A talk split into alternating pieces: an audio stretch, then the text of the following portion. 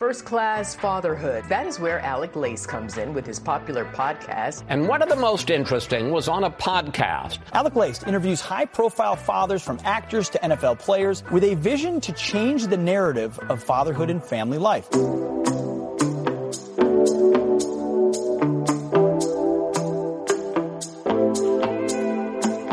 Welcome, everybody, to episode 704 of First Class Fatherhood. I am happy, as always, to be here with you guys, and I have got a very special guest.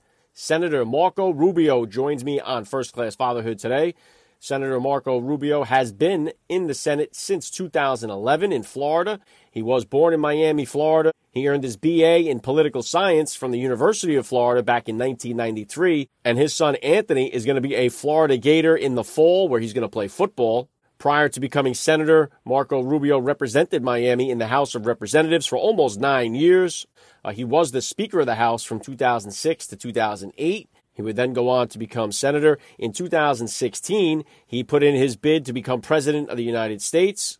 But ultimately, the Republican nomination went to, of course, President Donald J. Trump. And I wouldn't count him out just yet for making another presidential bid to hit that Oval Office sometime in the future. It's a big honor to have him on the podcast today. Senator Marco Rubio joins me here in just a few minutes, so please stick around for the interview. And today's interview with Senator Rubio was recorded on video and is available on my Rumble channel. So if you'd like to watch today's conversation, please subscribe to First Class Fatherhood on Rumble. Link is in the description of today's podcast episode. And you guys did hear that right. I am putting the video of this interview out on Rumble first. I will put it up on my YouTube channel later, but I'm going to put it up on Rumble first as I'm going to try to move you guys over from YouTube over to Rumble. Uh, my the suppression has been so bad on my channel on YouTube ever since I got suspended twice uh, for previous interviews that I did. I'm getting a little sick and tired of YouTube, to be honest with you. So I would love it if you guys who enjoy the video formats of these interviews, uh, please switch over to my Rumble account. I have the link in the description of this podcast episode for you to do that. And if you guys enjoyed today's interview with Senator Marco Rubio, I'd like to point you to some of the other Republican politicians that I've been honored to have on the podcast, including Senator Ted Cruz, Senator Josh Hawley, Congressman Jim Jordan, Governor Ron DeSantis, and Mayor Rudy Giuliani, many, many others. Go through the archives of the show and check them all out. And today's episode is being brought to you by My Pillow. Get over to mypillow.com and take advantage of the My Pillow 2.0 and the Mattress Topper 2.0. Uh, they are the lowest price they've ever been mypillow.com promo code fatherhood you can save up to 66% on your entire order you'll help support the podcast here and you will get yourself the best night's sleep in the whole wide world mypillow.com promo code fatherhood all right, and as always, if you guys could please help me spread the word about this podcast, every father in your neighborhood or in your contact list, let them know about the show that's here celebrating fatherhood and family life. You guys know what Father's Day is every day, right here on the podcast. And here comes my interview straight up with Senator Marco Rubio on First Class Fatherhood.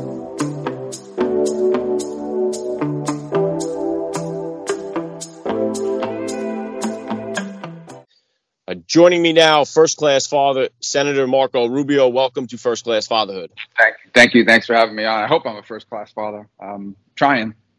Well, you're here, so you made you got the title now. So uh, it's an honor to have you here. Let's start like this. How many kids do you have? How old are they? I, have I have uh, I have four. Well, yeah, kids. You know, I have two daughters that are 23 and about to turn 21 and um, and then I have a son who's uh, a, he's about to turn 18, going to college. He's going to play football at the University of Florida. So we're like in the middle of the graduation stuff, and and it's actually an interesting dynamic, you know, the difference between boys and girls. Um, and then um, and then I have a younger one who's only 15. Um, and uh, so all my kids are all very different, and um, you know they pre- present not both both very unique moments of joy, and very unique challenges that are different to one another. But it's the most, you, said this at the outset, it's the most important job I'll ever have. It's the most impact I'll ever have on lives is on their four lives, for better yeah. for worse. Well said. There's no doubt about that. And I'm right there with you. We got four kids ourselves. You got the even split. We got three boys, then got our girl on the fourth try. So, and I do understand a, a little bit about the dynamic. Um, so, take me back then about 20 something years ago. Uh, about how old were you when you first became a father, and how did that experience kind of change your perspective on life? Well, I was 29 and it was in 2000 when my daughter was born in April. And, you know, it changes your life in a fundamental way. And that is, it's no longer about you. There, I think it arises different feelings in, in men and women and fathers and, and, and, and mothers.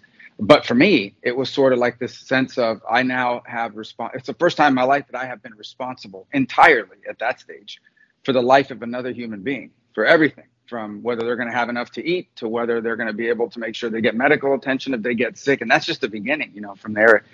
And obviously, with your first child, you know, I mean, I think back at that time, I mean, my daughter was two weeks old and I was in the state legislature and we just threw her in a car seat and drove up to Tallahassee, you know, obviously the old, you know, uh, Cuban grandmother and, and Colombian grandmother were like, you know, screaming at us, you can't take a baby out of the house after the first two weeks, you know, they can get infections, but we just kind of roll with it, you know, and, so, um, you know, it was a very special time in our life. It was just the three of us. And I always tell people about kids. I said, when you have one or two kids, you can play man to man. But when you get to three or four, now you're playing zone. You know, now you're, now you're, the two of you are kind of covering areas and, and triaging a lot.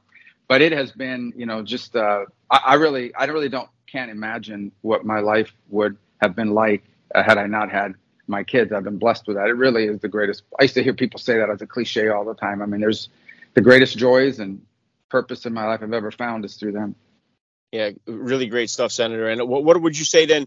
I mean, obviously, living a very public life, uh, the, the political uh, field I know in our country is absolutely chaotic. It, it, seems like it's been on fire for the last uh, five years or so. Uh, what, what would you say uh, are some of the biggest challenges of being a senator, being in the public life while being a father? Well, I would say this. I, first of all, my kids uh, have grown up in it. So since the time I was she was born, I've been I mean I was out of politics for a couple of years, but I basically was in the state legislature and then I ran for senate. So my kids don't really have a memory of a time that I wasn't a public figure at some level. Not, not maybe not the way it's been the last 10 years, but at some level it's always been a part of their lives. Look, the biggest challenge is the one thing you can't get back and that's time. I don't care who you are or how much money you make. We all get 7 days in a week and 24 hours in a day. That's what you have. And so how you allocate that time is important. And I would say the biggest struggle has been this challenge between, you know, the guilt or in some cases the necessity of dedicating time to what it takes to raise a family and being not just around but present and the demands of a career and a job. And I, I really wrestled with that for a very long time. And, and kind of the balance I found is the following. Number one is it's good for kids to see that dad has a job and that dad is working. It's a good thing for kids to see that dad is busy, that dad has things to do.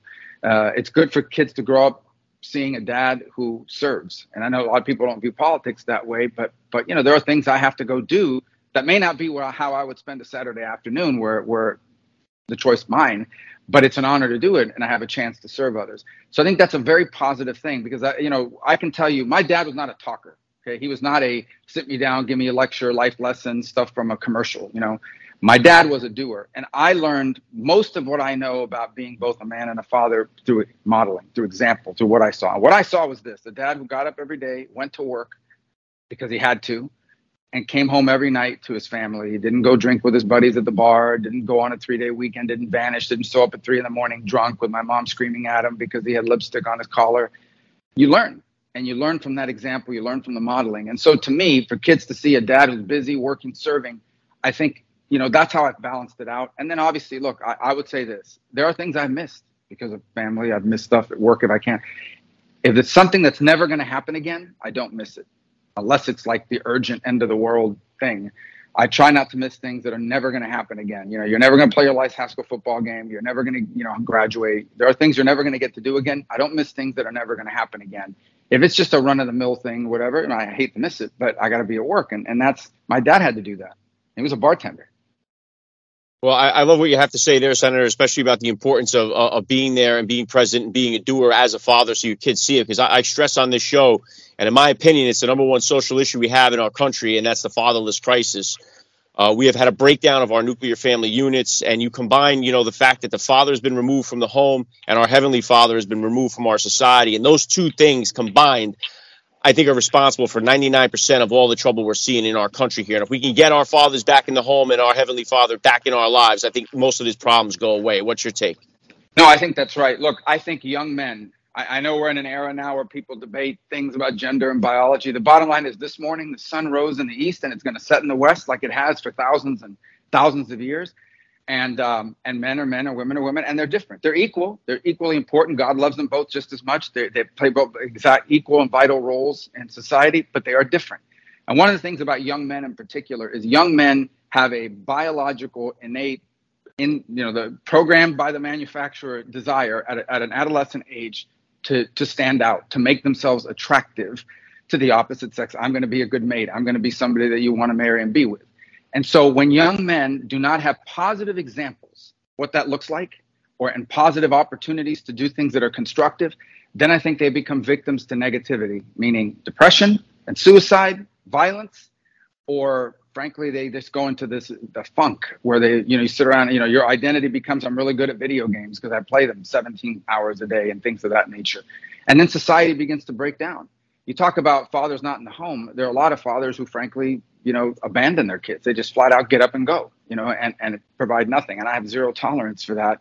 Um, and I, I think that's a real systemic problem. And then the third and i see this a lot in many of our communities is uh, the lack of male role models in general in many places and in some of our communities. Talk about the african american community but also in some hispanic communities in this country the number of young men incarcerated is higher than the number of young men who are going to college or vocational training or the like i don't society just can't function that way young men now have no positive role models that's listen one of the one of the one of the ministries in this country that I think is really crucial is uh, your sports coaches, particularly high school football coaches. They are in many ways the single most influential male role model that many young men will have. And, and that's why, to me, it's not so much about wins and losses, but it's also about how you win, how you lose, and the lessons you learn from that. So I, I do think this is a major problem in our country. And I don't think government can fix it. I think government can't make it worse.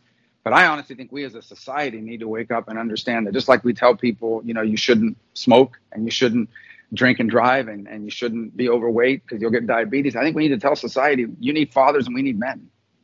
There's no doubt about it, and, and, there is limited. I think that government can do. I did have Governor DeSantis on here shortly after he did the uh, fatherhood initiative bill uh, down there in Florida. And I pray that more states will follow suit uh, and yeah, do what program. they can uh, uh, for it. But yeah, I mean, we talk about so every time there's shootings going on, they point to the guns, uh, and it's and it's most of these people. We're filling up the prison systems in this country with fatherless young men, and and that's really at the basis of all of these things. So I, I pray to God uh, that we could do. And part of that is the discipline aspect of this, the father that brings that discipline to the household too. So I wanted to ask you, what type of disciplinarian are you as a father, and is that different than the discipline style you grew up with? Yeah, so I will tell you that um, because of the nature of my work and my travel and everything like that, I mean, it would. I don't know what my family would look like if my wife were not who she were, and and she, you know, as a mother, did all the things she does to nurture, care, and provide, and so forth. And so I, the way I would put it is that you know my wife is the early intervention person. She is the immediate. She's the response team. She's like, and I'm the SWAT team. You know, she's the uh, street cop that's out there every day, sort of policing whether you're going too fast, whether you know uh, you committed some sort of infraction.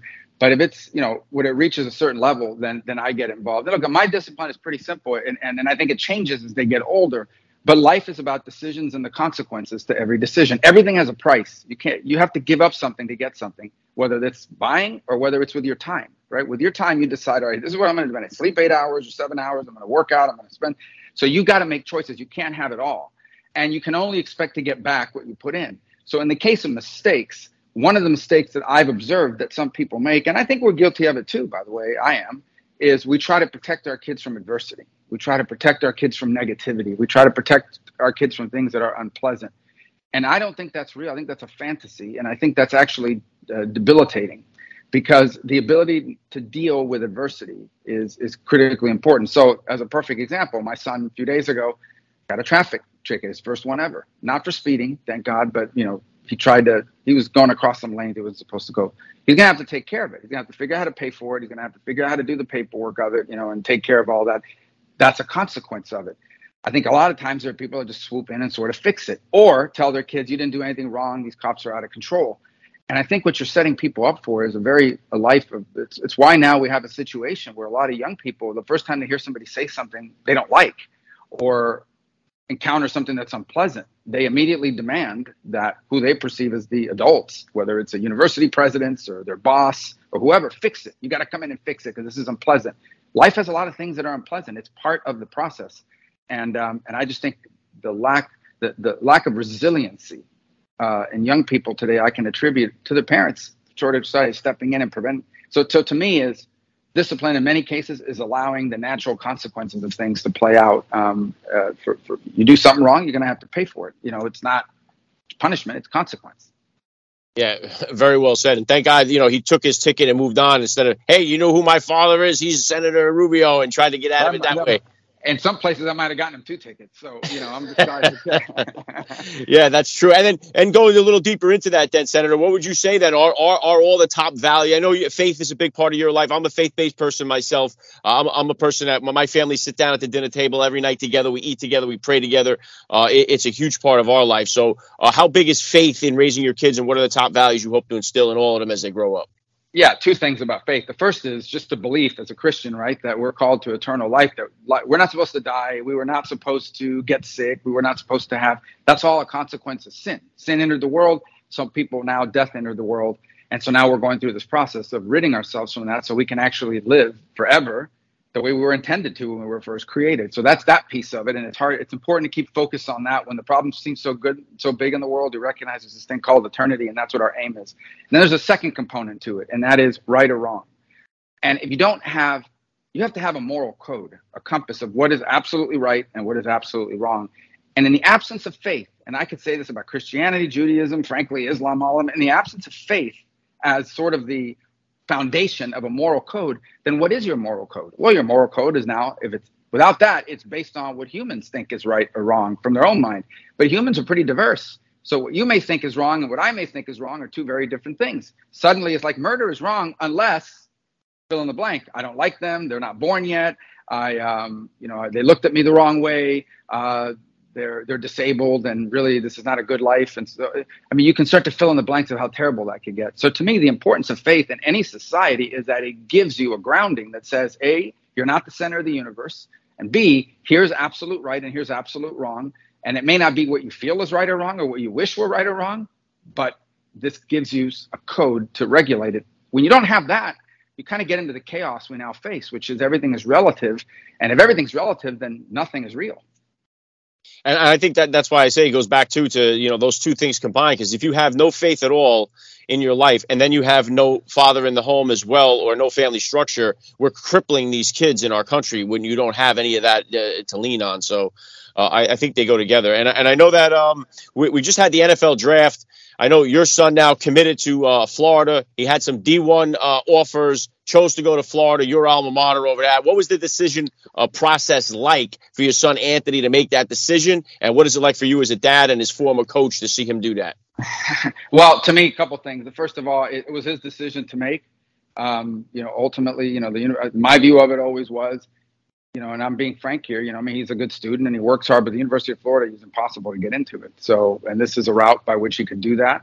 I think he gets to play at a top-notch SEC program, and you know, however good he's ever going to be in athletics, uh, he's going to be able to do it at an SEC school because of the resources they have. You know, ultimately, I think the coaching staff there, uh, Coach Napier and them are people that are also deeply grounded in their faith, and we had really felt good about that. We felt good about a bunch of the coaches, but it was his decision, and it, also he just grew up being a fan of the program. So I think that's where he naturally wanted to wind up. You know, he could have gone far away from home, but it was his decision, the most important decision he's yet made in his life. And it, I like the process that he used for it here's what sports always was for me beyond the admissions advantage. You know, I don't have to have fake videos of him rowing to get into college. I mean, it was a real thing. Is the other advantages it forces it. It's the things you learn through athletics that you can't teach or lecture in a classroom about. You have to show up on time. Um, you're accountable to other people. You're expected to do a job. You have to give up things to get things. You have to do things that you may not necessarily want to do, but need to be done.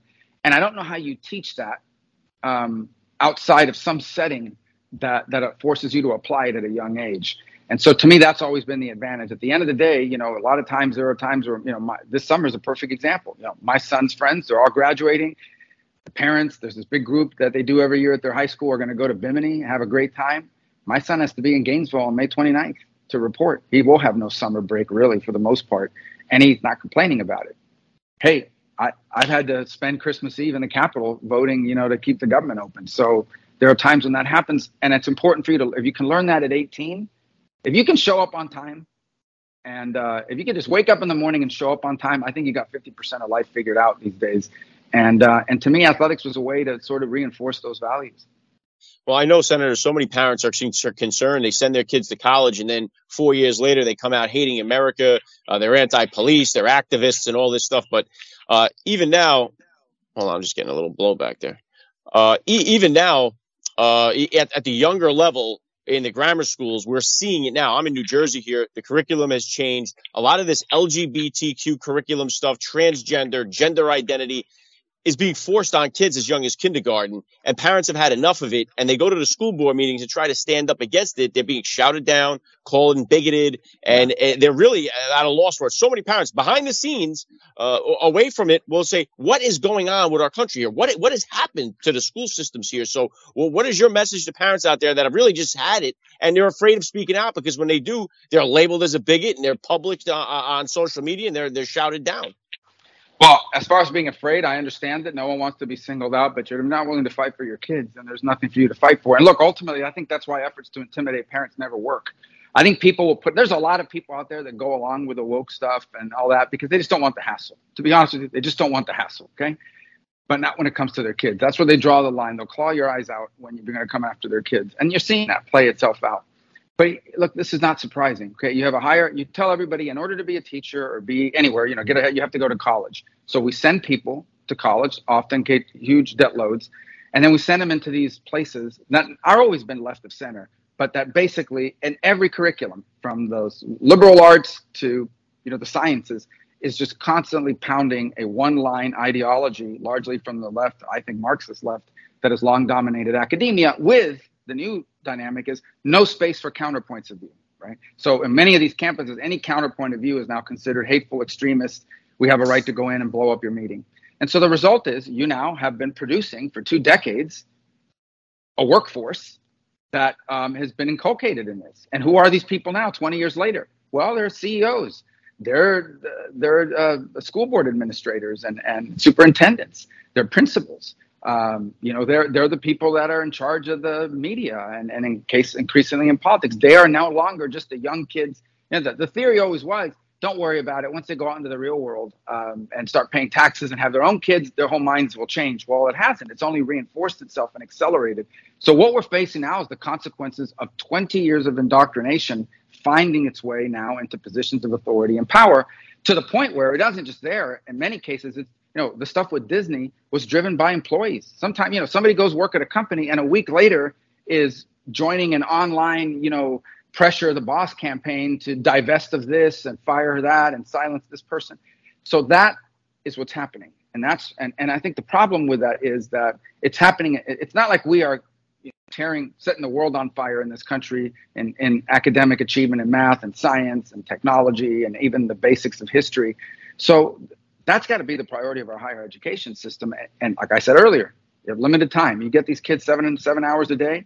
Every hour you spend on some of this other stuff, which there is no consensus on, is an hour you're not spending on these essentials uh, that we're already struggling with as a country. And so the countries we're competing against aren't spending any time on this stuff. And to the extent they talk about it, they're reinforcing values that are positive for the country, not divisive it's, it's wild what's going on, Senator. And the fact that you have men competing in women's sports and people are arguing that it's okay. Like everyone's kind of just wondering what the heck has happened here. But um, it, it's very sad. So uh, I know you got a new book dropping real soon, Decades of Decadence. What's the I know it's coming out June 13th, I believe. What's the book about? Uh, what can what we expect? Well, the book is about uh, really it's about the decadence and the complacency that comes from the end of the Cold War. The Cold War ends. Every the all the smart people said, hey, everyone's going to be a democracy now. We can do anything we want. Borders don't matter anymore. Economies don't matter anymore. National economies, you know, we're all just going to be global citizens. And it doesn't matter where things are made and so forth.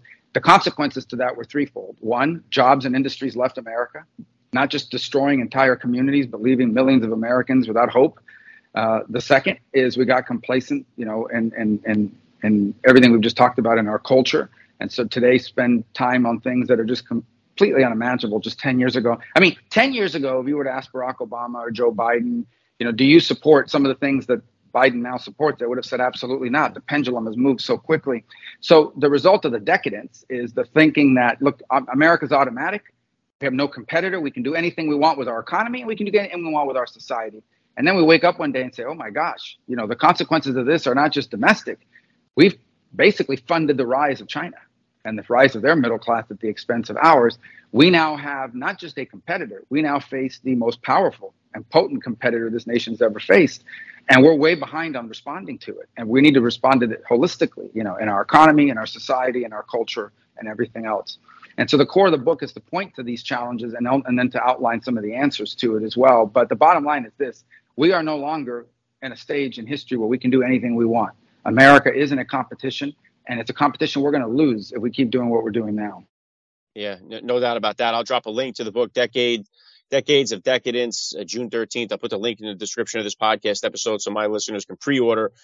Uh, I, I, listen. I know I won't get an endorsement out of you for 2024 here, uh, but I would like to ask you this. I know you ran for president in the past. If you become, were, were president today, or you became president, what would you do on day one? How do we fix and get this country back on the right track? What would be your play? Well, the first thing is I would eliminate from government through regulatory, uh, executive order, all of these things Biden's put in place that inject things that really have no place in government. The job of the federal government primarily is to keep America safe and then some additional responsibilities about regulating interstate commerce and the like. But that's the primary job of the federal government. And anything else, whether it's in the military, in the intelligence agencies, or the labor department, there is no such thing as racist roads. There is no such thing as some of this other stuff. Look, at the end of the day, my view on some of those things is if you're a man, a fully grown adult man, and decides you want to live life as a woman, that's your choice. It's a free country. Here's what you can't do you can't make me pay for it. You can't change the rules for everybody else, and you can't mess with the kids. Okay, so I, w- I, I would go through those three things very quickly and, and get that. But the primary challenge, the number one thing, and it isn't a bill, we need a strategic, we need a strategy for how we are going to reorient our economy. So, as an example, there are things that make sense from a pure market standpoint. It is cheaper to buy things from China or make them over there. It is not in our national interest to depend on China for medicine, for uh, rare earth minerals, God forbid, for agriculture one day. And so we need to, there are some adjustments we're going to have to make to the orthodoxy of our economics, our culture, our society. And you need, we in Congress can put ideas and talk about it, but, but really it takes presidential leadership to say, this is the goal of our country that we need to rally and unite around. And then every policy that you make, you tie it and explain why it uh, works towards achieving that goal.